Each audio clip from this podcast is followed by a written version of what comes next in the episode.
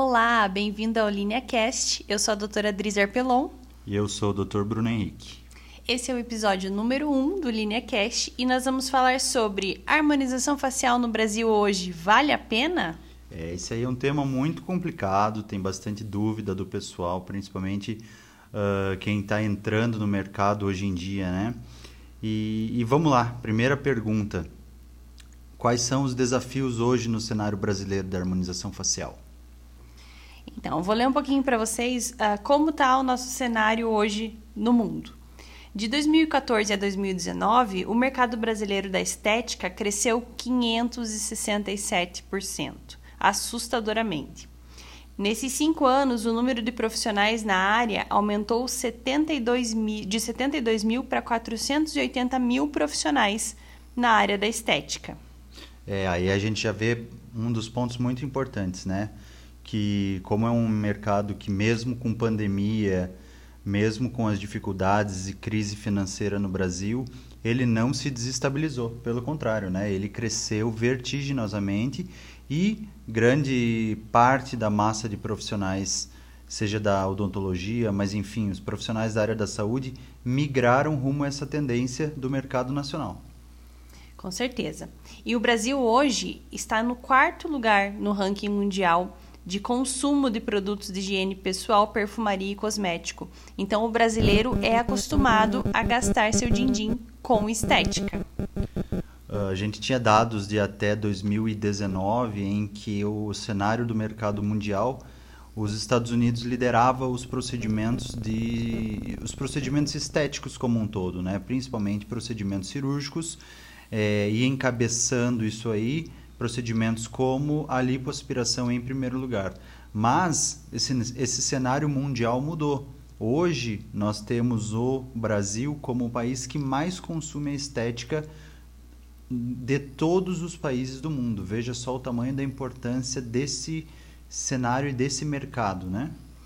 E um outro fator importante dentro da área da estética, né, é, confirmando esses dados que nós estamos falando, falando para vocês, o setor de franquias de saúde e beleza faturou mais de 34,2 bilhões em 2019. Mas então, assim, se a gente for parar para pensar, é um mercado em franca expansão, como a gente já reforçou aqui, né? Só que, assim como é, segue o fluxo de todas as áreas que a gente vê, ele também começa a apresentar dificuldades com o passar do tempo.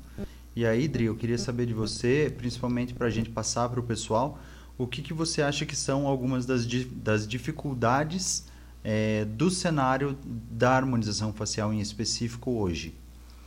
Uh, hoje eu vejo que o paciente já consegue visualizar a estética como uma real necessidade. Inclusive, tem um dado aqui que 66% dos consumidores acha que cuidar da beleza não é um luxo, é uma necessidade. E, mais, e quase metade dos, in, dos entrevistados uh, gastam dinheiro para melhorar a aparência física, né? Eles investem em aparência física. Então, não vejo como um desafio a, a necessidade do paciente de ver isso né, como necessidade. Mas eu vejo como uma grande dificuldade de trabalhar com pessoas a questão das exigências que o paciente tem no mundo da estética. Né? Então, diferente de um tratamento de canal, por exemplo, que se você sanar a dor do paciente está resolvido, as dores da estética são de grande maioria de cunho emocional. Né? Então, nós temos pontos uh, físicos, pontos matemáticos para resolver, mas grande parte da insatisfação do paciente com a sua estética tem muito fundo emocional envolvido. E isso não é tão simples e exige um pouquinho de atenção do profissional para resolver. É, eu concordo 100%. Eu acho que essa subjetividade é, dos resultados na estética precisam ser levados muito em consideração, né?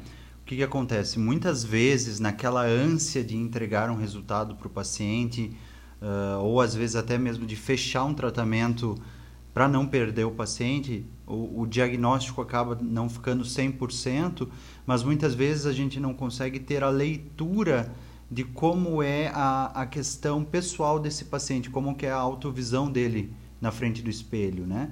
e o resultado é, consegue muitas vezes dar um bom, uma boa diferença, uma, uma significativa diferença na estética do paciente, mas ele não reconhece isso como tal. Isso é muito importante. É, e falando sobre o paciente se reconhecer, uh, não é um dado estatístico, é um dado nosso, realmente, da nossa clínica. Nós tivemos uh, um aumento de 30% de, de procura dos pacientes durante a pandemia, justamente porque o paciente ficou mais em casa, olhando no espelho, e tiveram um aumento expressivo dos, uh, dos calls por vídeo. Então, o paciente começa a se enxergar mais falando no vídeo, né? não só por foto. Uh, e isso faz com que o paciente comece a perceber defeitos, perceber detalhes que ele gostaria de melhorar, e acredito que isso ajudou muito no aumento da procura por, essa, por esses tratamentos. Então, o paciente sim está preparado para a área da estética, mas muitas vezes o, o profissional não está. E, e falando mais especificamente agora do profissional, né? Porque o paciente muda muito de cidade para cidade, qual é o perfil do paciente que você atende, enfim. Mas o profissional é, é um ponto que a gente consegue sempre muito bem ponderar, né? E, o que, que a gente conseguiria falar, o que, que você pensa a respeito do arsenal de procedimentos hoje que a gente tem que ter no consultório, né? Porque, pelo menos essa é a minha opinião. É, hoje em dia a gente não consegue mais trabalhar apenas com um ou dois tipos ou opções de tratamento. Esse, essa fase da harmonização facial, infelizmente, ela já passou e ela passou relativamente rápida, né? Então, me dá a tua opinião, o que, que você pensa a respeito do arsenal de procedimentos que o profissional tem que ter. Então, eu concordo contigo. Ah, já foi a época que o profissional da harmonização facial fazia uh, os seus tratamentos convencionais e toxine preenchedor, né? Hoje em dia, o paciente procura o profissional que faz harmonização facial, né? Como tudo, uh, dentro de qualquer área, o profissional bom é aquele profissional que realmente se especializa naquele tema. E quando o profissional faz, ah, faço clínica geral e harmonização facial, faço prótese, endo e harmonização facial, né? É claro que vai ter a sua clientela, mas aquela clientela uh, que já está ali para fazer outros tratamentos. Hoje, o, o paciente procura o profissional que é realmente o especialista nisso. E não dá mais para ficar em toxina e preenchedor, principalmente se você uh, estuda a harmonização facial e entende que além da harmonização facial, nós trabalhamos no paciente um ponto muito fundamental, que, é, que são os tratamentos de anti-aging e rejuvenescimento. Não dá para trabalhar mais só com toxina e preenchedor, sabendo que existem máquinas rejuvenescedoras, sabendo que existe bioestimulador para garantir que os tecidos dos, paci dos pacientes mantenham colágeno, voltem a produzir colágeno. Então, se você quer trabalhar nessa área, se você que está ouvindo a gente uh, gosta de harmonização facial, pensa em trabalhar ou já está trabalhando nessa área, uh, é infinitamente importante a continuidade dos estudos e o aprofundamento sempre nas técnicas mais avançadas e nas técnicas de manutenção e rejuvenescimento. É até uma coisa engraçada, mas eu sempre converso isso com alunos também, né? Que existe a síndrome do pato. Tem muita gente que existe que tem a síndrome do pato. O que, que é isso? O pato é um bicho que voa, nada e anda. Só que se a gente for olhar bem, ele não faz nada disso muito bem feito, né? A analogia está exatamente aí. O profissional que ele se forma em odontologia, cai no mercado de trabalho fazendo clínica geral, aí ele vai resolver fazer endodontia, ele vai resolver fazer cirurgia oral menor, aí ele viu a oportunidade na harmonização facial, é, é com certeza ele não vai conseguir ter o mesmo nível de resultado daquele profissional que se especializa, né? daquele profissional que investe em cursos um pouquinho mais diferentes, que tem é, essa gana de entregar um resultado diferente dos demais para o paciente. Isso não é uma, general, uma generalização, gente. É claro que existem regras e existem exceções, mas o mercado mostra que cada vez mais o profissional precisa estar o máximo possível especializado dentro da da tecnologia mais recente para poder entregar para o paciente um bom resultado. E o que, que você me diz sobre entrega de resultados? Você vê que a Hoff tem entregado resultados satisfatórios? Os pacientes têm atendido as suas expectativas? a gente precisa compreender muito, Dri, o limite de até onde a gente consegue atuar. Né? Eu vejo que a harmonização facial ela não veio como um substituto de procedimentos cirúrgicos um pouco mais invasivos, tá? Essa é a minha opinião pessoal. Eu vejo muito colega, por exemplo, é, negligenciando casos de cirurgias que poderiam ser feitas como um lifting facial, cirurgia ortognática, né, mais especificamente da minha área, mas eu vejo que todo o arsenal de procedimentos, sejam eles para anti-aging, sejam eles para beautification dos pacientes, eles conseguem entregar resultados espetaculares, né? E, e, uma, e o mais importante que eu vejo é que a classe odontológica ela tem um fino trato com os pacientes. É, é comum a gente ver, é, pela delicadeza da técnica anestésica ao longo do curso de odontologia, o, o carinho com, os, com o atendimento dos pacientes, porque a odontologia sempre exigiu que nós tratássemos bem o paciente, caso contrário a gente ia perder, porque o número de profissionais é bem grande, né? Então eu vejo na odontologia uma área com uma curva de maior facilidade para atingir os resultados com os pacientes. Legal. E outra coisa que eu acho importante quando a gente fala de resultado, você falou sobre é, entender a limitação de cada técnica, né? E não é feio você uh, explicar para o paciente que a tua técnica chega só até determinado ponto. Qualquer técnica tem limitação, inclusive as técnicas cirúrgicas, né? Alinhar a expectativa do paciente com o que você consegue entregar de resultado. E essa conversa essa proximidade que a gente uh, precisa ter com esses pacientes vai garantir com certeza que o resultado que for atingido uh, já era o esperado, né? Então não tem nenhuma surpresa desagradável no final. Então eu, eu acho sim que a gente consegue entregar excelentes resultados, mas precisamos sempre uh, estar alinhados com a expectativa do paciente. Me conta uma coisa, Bruno quais os procedimentos que são mais procurados na tua cadeira? O paciente senta a uh, procurar o que mais com você? Eu tenho um pouquinho de viés aqui, né? Porque como eu só faço a parte cirúrgica, né? A minha formação ela é cirúrgica desde o princípio. Os meus procedimentos são sempre aqueles voltados para uh, técnicas em que há a possibilidade da combinação cirúrgica. Então, uma diminuição de peso facial, Muitos pacientes que chegam é, para mim também hoje no mercado do Paraná são pacientes que já fizeram preenchimentos faciais em áreas como região de mento, região de ângulo de mandíbula, região paranasal e vem buscando um resultado definitivo e a gente consegue entregar isso hoje com próteses de polietileno, são os preenchedores rígidos, né, que conseguem garantir uma definição facial de maneira definitiva, apesar de poder ser removido caso queira, né? Uh, mas eu vejo assim, no fluxo da nossa clínica, em que há tanto procedimentos cirúrgicos quanto procedimentos clínicos, no que concerne aos procedimentos clínicos, eu vejo hoje como a manutenção do colágeno facial e os procedimentos de estética, tanto de pele quanto da estética de volume de face, daria para dizer dessa maneira, são aqueles que são mais buscados. E hoje eu não vejo o funcionamento da clínica acontecendo sem, por exemplo, uma máquina de ultrassom microfocado. É impossível ver a nossa clínica trabalhando sem isso aí. É, e o que a gente sempre bate, eu concordo com você desses, é, né, quanto aos procedimentos, uh, o que a gente precisa entender dentro da harmonização facial é que as técnicas uh, só têm um bom resultado ou o melhor resultado nós conseguimos entregar quando nós associamos técnicas. Então, se a gente associa, por exemplo, o ultrassom microfocado com bioestimulador, nós temos uma potencialização do resultado absurda né? Da mesma forma, quando a gente associa toxina botulínica preenchedores, né? É, e todas as técnicas que a gente tem. Uh, então, sempre a associação de técnicas vai trazer o melhor resultado. Vou te fazer uma pergunta que vai fazer você pensar um pouquinho.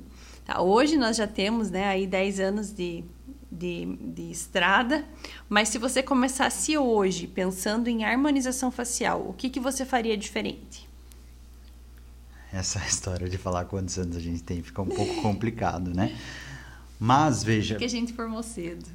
É, se, a gente, se, a gente, for pensar em começar hoje, é, eu vejo alguns pontos que o tempo vai mostrando para gente, né? O primeiro deles é a tal da resiliência.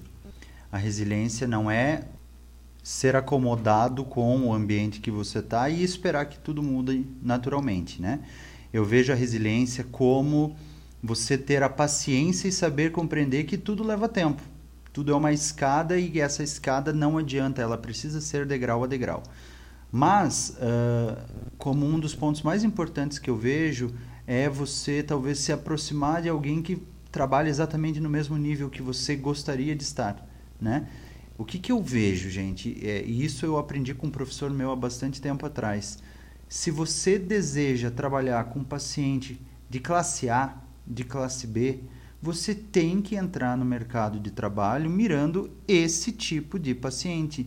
Não adianta a gente começar numa clínica popular achando que ali teu trabalho vai de repente ser valorizado e vai chegar o dono de uma empresa que fatura 2 bilhões de reais no, mês querendo fazer um procedimento contigo. O paciente classe A só procura clínicas classe A. O paciente classe B, o classe C, o classe D, da mesma forma. Então isso não é um preconceito de forma nenhuma, mas é uma visão do mercado. Isso eu volto a falar, eu ouvi de um professor meu o profissional que o dono da empresa vai não é o mesmo profissional que o, teu, o funcionário da limpeza vai, por mais que o profissional seja tão bom quanto. Mas o nicho sempre é específico. É, e na verdade, assim, você pode escolher com qual público você quer trabalhar. É, exatamente. Né? É, eu não estou dizendo aqui que a gente só deva trabalhar com o público A, não, não foi isso. Mas você tem que focar onde você quer chegar e focar nele e ir até o fim. E você, o que, que você pensa a respeito disso? Uh, eu concordo com o que você falou, né? Que a gente precisa realmente uh, estar preparado e também frequentar os mesmos ambientes dos pacientes que você quer atingir, né? Porque você precisa ficar conhecido. Uh, mas uma coisa que eu faria desde o princípio, é, eu, desde que eu, que eu comecei, eu já focava em redes sociais, né? Mas eu teria focado em redes sociais com a visão que eu tenho hoje diretamente voltado pro profissional. Né? Então, fazendo do, do, jeito que eu faço hoje, mas já focado desde o princípio, não perderia tempo, né? Porque no começo nós tínhamos um pouco de preconceito com essa questão de marketing na área da saúde, né? Então seria um pouquinho diferente nesse sentido. E outra coisa, eu definiria melhor as minhas metas para que a gente aprenda a dizer os nãos que a gente precisa dizer, né? Que é a partir do momento que você sabe o que você quer, se você diz não para o que você não quer, facilita e apressa o seu passo para chegar onde você quer. Mas tudo é aprendizado e com certeza eu não pensaria assim, com a consciência que eu tinha, né? Não, não pensaria dessa forma. Acredito que a gente chegou onde estamos hoje né, pelos nossos méritos e batalhando e acreditando que daria certo, mesmo que não, né, nem existia essa especialidade há 10 anos atrás.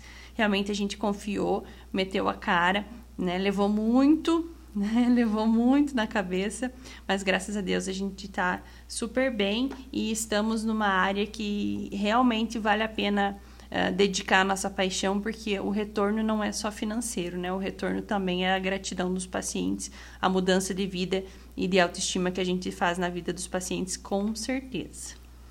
Tá, mas agora vamos mudar um pouquinho o foco aqui, né? Para quem não sabe, a doutora Adrielen é professora, mestre, doutora e como professora, né? Inclusive de cursos em harmonização facial. Eu queria a tua opinião. Na verdade, a gente vai conversar porque eu também vou dar a minha opinião aqui, né? Mas a respeito do mercado de cursos hoje na ROF, sejam eles da parte clínica ou da parte cirúrgica? O que, que você pensa sobre o mercado atual hoje? Uh, muita gente viu no mercado de cursos uma oportunidade, né? Então, mesmo os despreparados. Quantas vezes eu já não vi alunos nossos fazendo um curso de imersão de três dias e 15 dias depois estava montando seu próprio curso, né? Então, o mercado de cursos, ele está muito... Uh, quem quer, abre um curso e dá curso, né? Ah, claro que tem a, sua regulação de mercado, né? Um curso ruim não se propaga por muito tempo e com os cursos online isso piora um pouquinho. Uh, mas, né, com a minha formação acadêmica realmente, eu consigo uh, notar que o próprio aluno percebe essa diferença, né, e vai acabar mantendo os professores que realmente valem a pena. O mercado de cursos está saturado, né? Porque todo mundo hoje virou professor.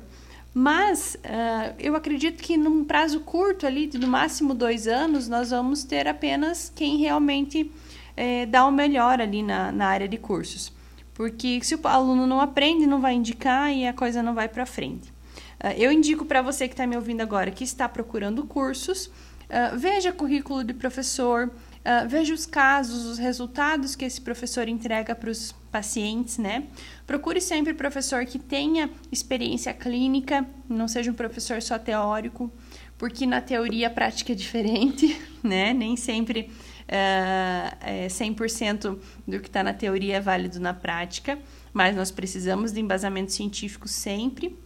Né? Então, uh, não pode ser um professor somente teórico, não pode ser um professor somente clínico, precisa ter a junção dessas duas coisas, ao meu ver, para conseguir entregar resultado, mas com segurança para o nosso, uh, nosso paciente e saber passar isso, né? tem que saber ensinar.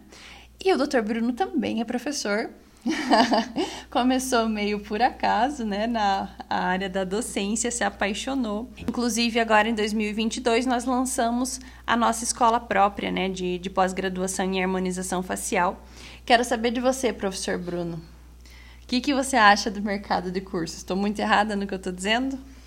É que fique claro aqui que eu virei professor um pouquinho por insistência da doutora Adrielen, tá? Eu sempre fui clínico. Posso abrir um parênteses aqui? Abra. Como é que eu ia deixar todo esse conhecimento passar batido? Esse conhecimento precisa ser distribuído. Não foi por acaso que eu trouxe você para a docência e você sabe que você faz isso de uma forma excelente. Pois então, voltando, né?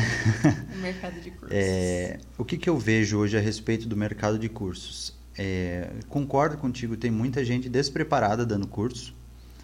Eu mesmo, é, eu não me julgo melhor do que ninguém, né? Mas eu única e exclusivamente faço a parte cirúrgica e eu fui reticente em ensinar as coisas durante bastante tempo, né? Então, vou usar o exemplo dos, da, dos procedimentos de lipoaspiração, técnicas lipoaspirativas. A gente já faz técnicas lipoaspirativas há quase quatro anos, né? Se nós formos contabilizar, e só nos último, no último ano que eu senti a segurança de uma técnica já bem consolidada, com resultados bons, com uma curva de aprendizado própria para poder pra, passar para as pessoas. Só que eu vejo que esse critério ele não, não é regular, né? Tem muita gente que aprendeu e está ensinando. Agora, um outro ponto que eu vejo é que os cursos hoje apenas de técnicas básicas já não são suficientes. Né? É, a, a, gente vê assim que as técnicas básicas de preenchimento com, com ácido hialurônico, toxina botulínica, eles são o arroz com feijão básico que eu vejo que daqui a pouco tempo o aluno de graduação vai ter que sair sabendo fazer, né?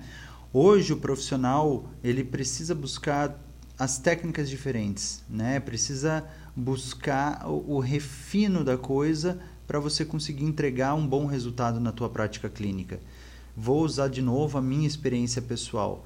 Hoje eu vejo a bichectomia, o procedimento de remoção do corpúsculo adiposo da bochecha, como apenas uma técnica complementar. Eu não vejo a, a, a cirurgia da bichectomia como um grande divisor de águas no resultado estético do meu paciente, de forma alguma. Eu vejo muito que a bichectomia que eu fiz lá atrás ela poderia ter tido um resultado infinitamente superior se a gente tivesse feito uma combinação com uma técnica lipoaspirativa ou com preenchimentos em áreas de sustentação facial em pontos específicos ou como uma, um trabalho de bioestimulação de colágeno na pele desse paciente para você deixar uma pele mais fina e mais aderida ao tecido, à camada adjacente, né? Só que isso é curva de aprendizado.